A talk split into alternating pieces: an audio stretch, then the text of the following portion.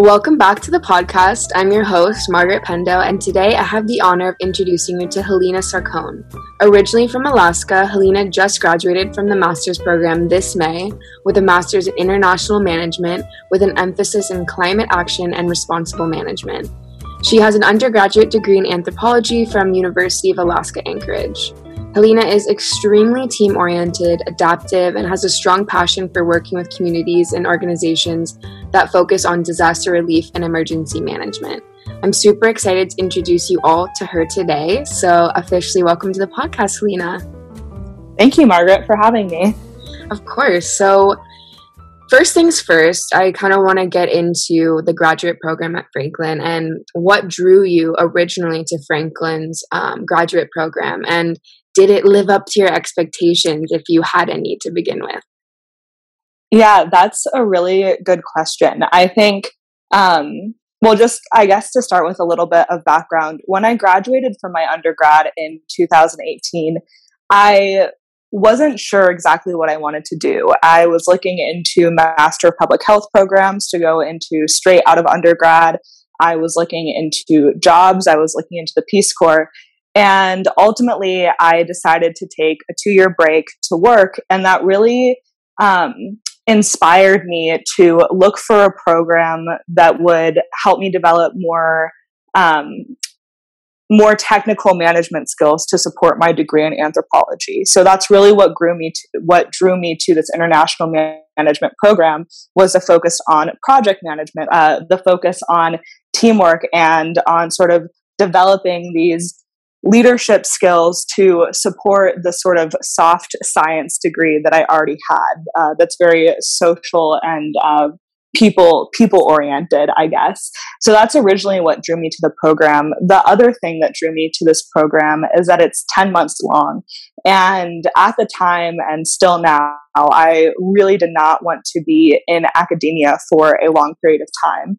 And a lot of the graduate programs I looked at were two years um, which I think in some cases, and depending on what people are looking for, is a great option. But for me, I am really motivated to start working, and I think that the world is at a ter- turning point in terms of, climate change. There's a lot of communities and people in need, and I really was motivated to find a program that would help me develop these skills to start working uh, right away. Yeah, that's super cool. And so part of the program, you actually got to partnership with Unitar. And I was wondering if you kind of could elaborate on what you were able to create for yourself through the graduate program and through this partnership with Unitar. Yeah, that that also is a really is a really good question. One of the I guess I'll just start a little bit about with my experience in the program as a whole it's very project oriented. So throughout the whole 10 months, we were almost constantly working in teams, working in groups. Um, we had a project management class that was over the course of the whole semester. We really uh, practiced working in certain roles, such as a project project manager position or maybe in a finance position. And so it was really um, through over the course of the year, we were really able to foster those skills and within that, work on our project development skills as well. And so, uh, for example, with project management, we learned how to write a business case where we sort of described the project and built it from the ground up. And all of these all of these things that we learned over the course of the year, we were really able to apply to our final project with Unitar for my final project, I worked with my uh, partner, Tina Carme, and we worked in partnership with Unitar in the Green Development and Climate Change Program unit. And with that unit, we worked with our advisor to design our project challenge. So we really had the freedom and opportunity to choose a topic that was interesting to us and that was relevant to what we wanted to explore. So ours was focused on education and how to reach communities, um, rural, rural and remote communities that don't have stable access to internet. And so I guess in that way, we really had the opportunity to design a project that was tailored to the direction or something something that we were interested in. And I will say at the time, um, at the time with the project, I was, it was challenging for me to find an exact connection um, in terms of education and how that was relevant to my interests. And then about maybe a week or two in, I just sort of had a light bulb moment where I was like, hey, working with rural and remote communities is extremely relevant to emergency management and disaster relief. And communication is really a massive, massive pillar to to basically everything. I mean, cross cultural communication in these certain areas, um, like what communication channels you use, how the message is tailored to those communication channels and to the receiver of the message. So, over the course of the six weeks, it was just really interesting to explore this idea of communication and education from a perspective that I didn't have any experience in. So, that's what I would I would say for that. Yeah, that's really exciting that you were able to kind of engage pretty much deeply with the real world and real life issues. And something that's really kind of amazing is you got to kind of present that at the UN. And so I was kind of wondering how that felt. How was that experience being able to go to Geneva and kind of give this brainchild in such an amazing, um, you know, place? It was surreal. I think even now it doesn't fully feel real. It's been such a such a whirlwind, whirlwind since we've started the project, worked on it, um, and since we finished the project. So it just it feels it feels so crazy, and I feel so lucky to have been able to share my project and not only that but to see what my colleagues and my classmates worked on because we all had the opportunity to really explore different directions. And so, as Tina and I had the opportunity to kind of tailor the direction of our project over the course of the of the six weeks, so did our so did our classmates. And so it was really incredible to see what everyone was able to accomplish and to see how everyone ap- approached their projects. I think that was something that was um, really interesting is that in all of our other classes, we were kind of we were working together or we had some sort of guidance of how to approach the project. So for example, with project management, we were told that we should make a Gantt chart and that we should develop a communication plan and that the team should be sort of um, organized in a certain structure. But in our um, part projects in partnership with the UN, the individual project groups really had the opportunity to design their own approach and to include certain elements of project development or not include certain elements of project development depending on on what their project was and um, yeah i think that was one of my one of my favorite parts was just learning about how every group approached their project the different challenges that the groups had and ultimately how they came together um, and what their final result was. And I that six weeks I think was probably the biggest um, the biggest piece of learning in the entire year was really having the freedom and the opportunity to explore this place um, and still have guidance from our our professors and the, our advisors but we really had the had our own agency to kind of yeah develop what we wanted to and that i think that was really interesting. So with all of that being said it was really exciting to share to share our project at the UN and who knows hopefully something will come come of it. We had some super interesting ideas related to workshop and sort of uh, transitioning online material into material that could be shared uh, in person. So yeah i'm i'm really interested to see if it will go any further yeah that actually was gonna i was gonna ask just a curiosity i had was is any are any of your classmates or you and your partner thinking of kind of taking the these projects beyond the classroom there are some some of my classmates who did internships with other uh, organizations and so they actually were uh, working and sort of working in the field of um, sustainable fashion for example or working on social media. So some of the projects have kind of already crossed that gray area into the real real world. In terms of the projects um, that we presented in in Geneva and at the UN, there I think there well I know that there are some of my classmates who are very motivated to um, pursue the project beyond that in terms of the details, I am not sure where that stands right now. Is I think, at least speaking for myself, I as soon as we finished the our projects after ten months of intense work, it was it was time for a short break before um, before diving back in. Fair enough. Fair enough. yeah.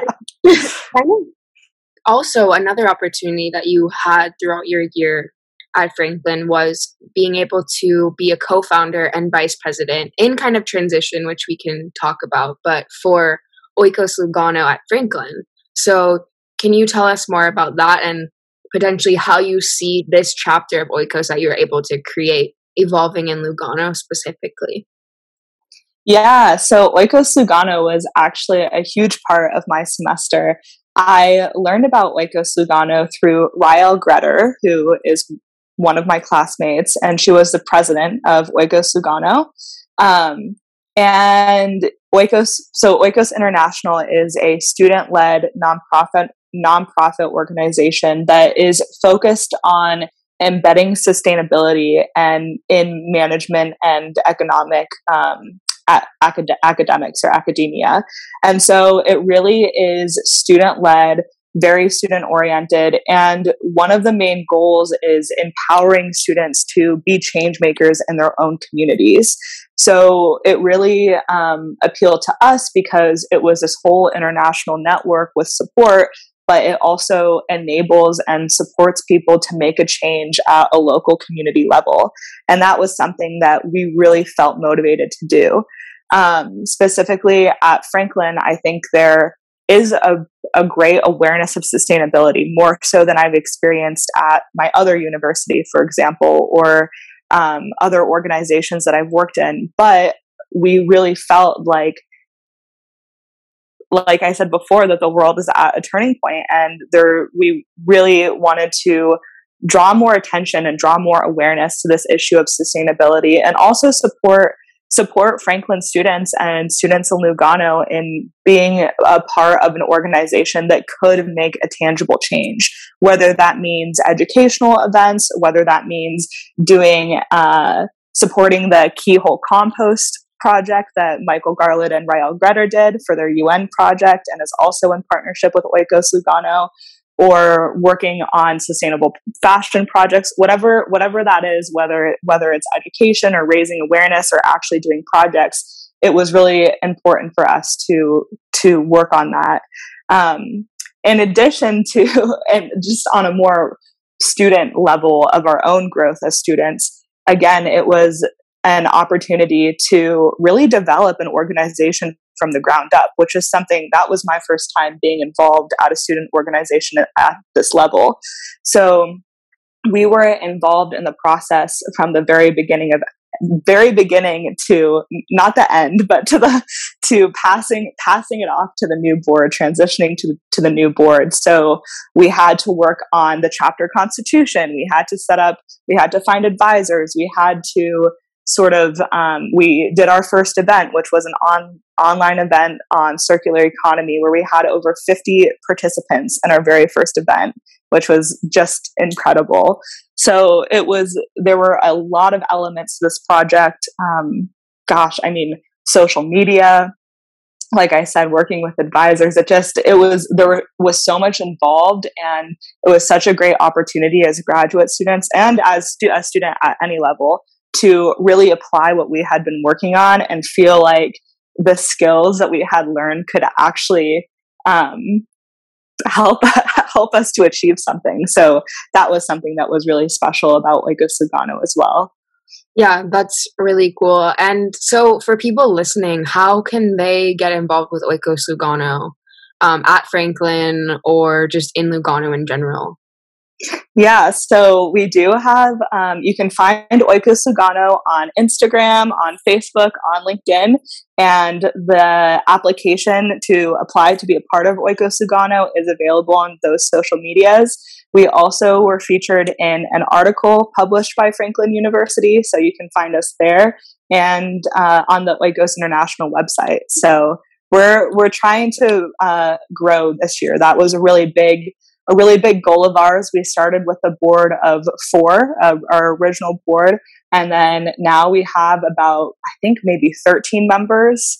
Wow. And yeah, and then, yeah, the next or this upcoming school year, I think the main main goal is growth. We already have a couple of students from SUPSI, from USI, so we're trying to kind of branch out a little bit from Franklin, which um, I will add that was another reason why we were really motivated to start Oikos Lugano. It's because, I mean, as a as a Franklin student, you I think maybe could understand this as well, but it's really easy to kind of stay within Franklin. It's it's a really tight community in a lot of ways, and because of that, and because of the resources available, um, it can be like i said it can be easy to, to stay in that and to not sort of interact with the other uni- universities in our in, in lugano.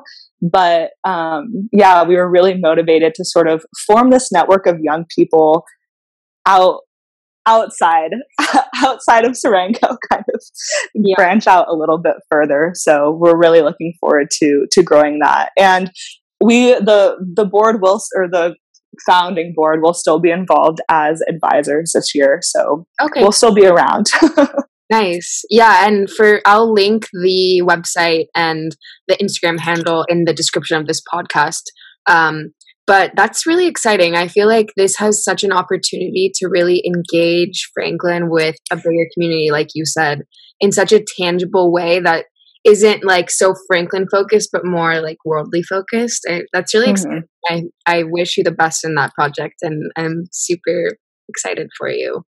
Yeah, thank you. So, kind of going back in time a little bit before you came to Franklin, I kind of wanted to talk a little bit about your experience working for the Alaska Native Tribal Health Consortium because you originally started that position through an AmeriCorps Vista position. And so, I guess before we kind of talk about what you did, um, I kind of wanted to talk about what led you to joining AmeriCorps, um, and then w- let's talk about what you did on a day to day. So, in terms of AmeriCorps, as I mentioned in the beginning, I really wasn't sure what I was going to do when I finished my undergrad. And I actually just kind of stumbled upon AmeriCorps. It was not something that was planned. Um, as I mentioned, I was looking into the Peace Corps. So, I was already looking into that sort of um, area of volunteering, of service of really being involved at a more community level. But actually, how I found out about AmeriCorps was from a, email from one of my professors with a description of the of the position and it looked like something that could be of interest and i thought you know why not? I don't really have a solid plan right now so might as well explore any options and um, that's how how i came to get the americorps vista position at anthc um, and it really i mean it was just such an incredible opportunity. I feel so thankful that i was a part of that and that I was able to sort of interact and um, be part of, of my community in that way. It's very easy in in Anchorage, which is where I'm originally from, to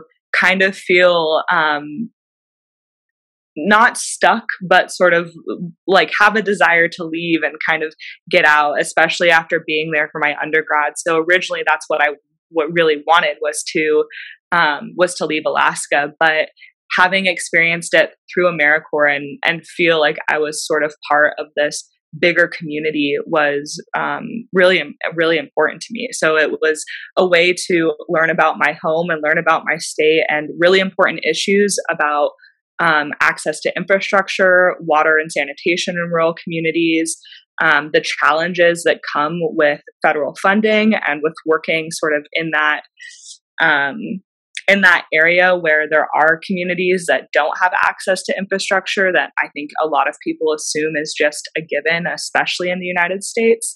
So yeah, that that experience with AmeriCorps was really critical in my in my development and gave me an opportunity to yeah, like I said, experience experience my home and my state in a different way and really be motivated to continue working in that field in the future.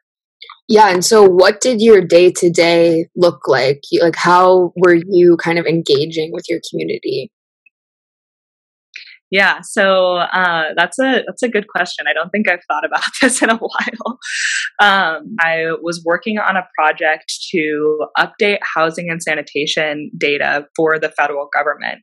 So how the funding system works for Alaska Native communities is the amount of um, the amount of funding for a water and sewer system can one of the metrics that they look at is the number of Alaska Native homes in a community, the number of non Native homes in a community, the number of residential buildings, non residential buildings, and then what type of water and sewer service they have.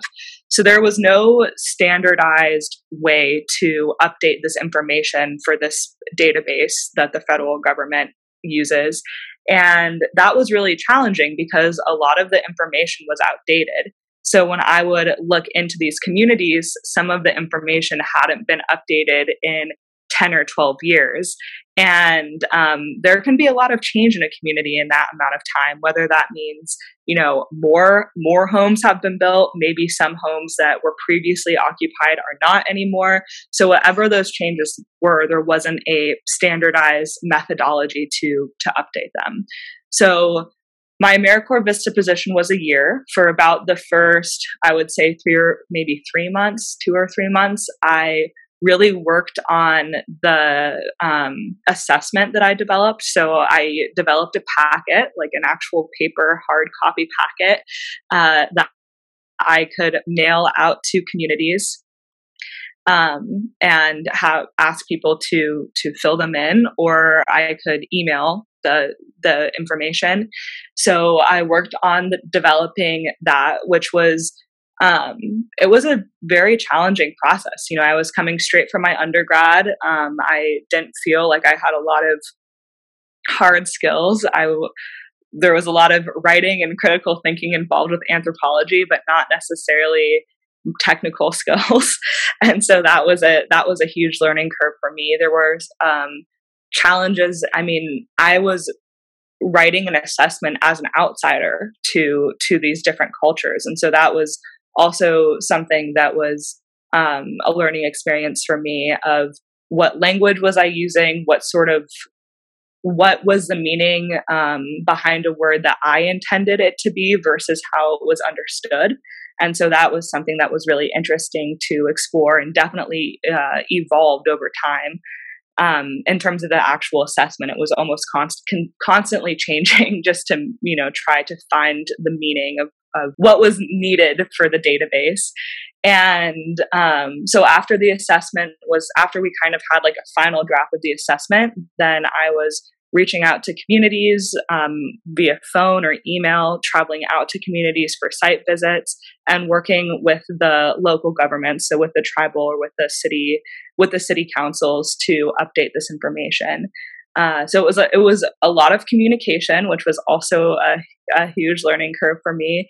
But I would say yeah, most of my day today looked like emailing, calling, um, sending out packets. When I received them, I entered all of the data into a Microsoft Access database that I designed. So it was a lot of, um, yeah, it was a lot of data entry and a lot of communication. Nice. And so, kind of with all of that experience in mind, and now that you graduated, I was kind of wondering like what's on the agenda for you? What are you hoping to accomplish in the next coming months or year?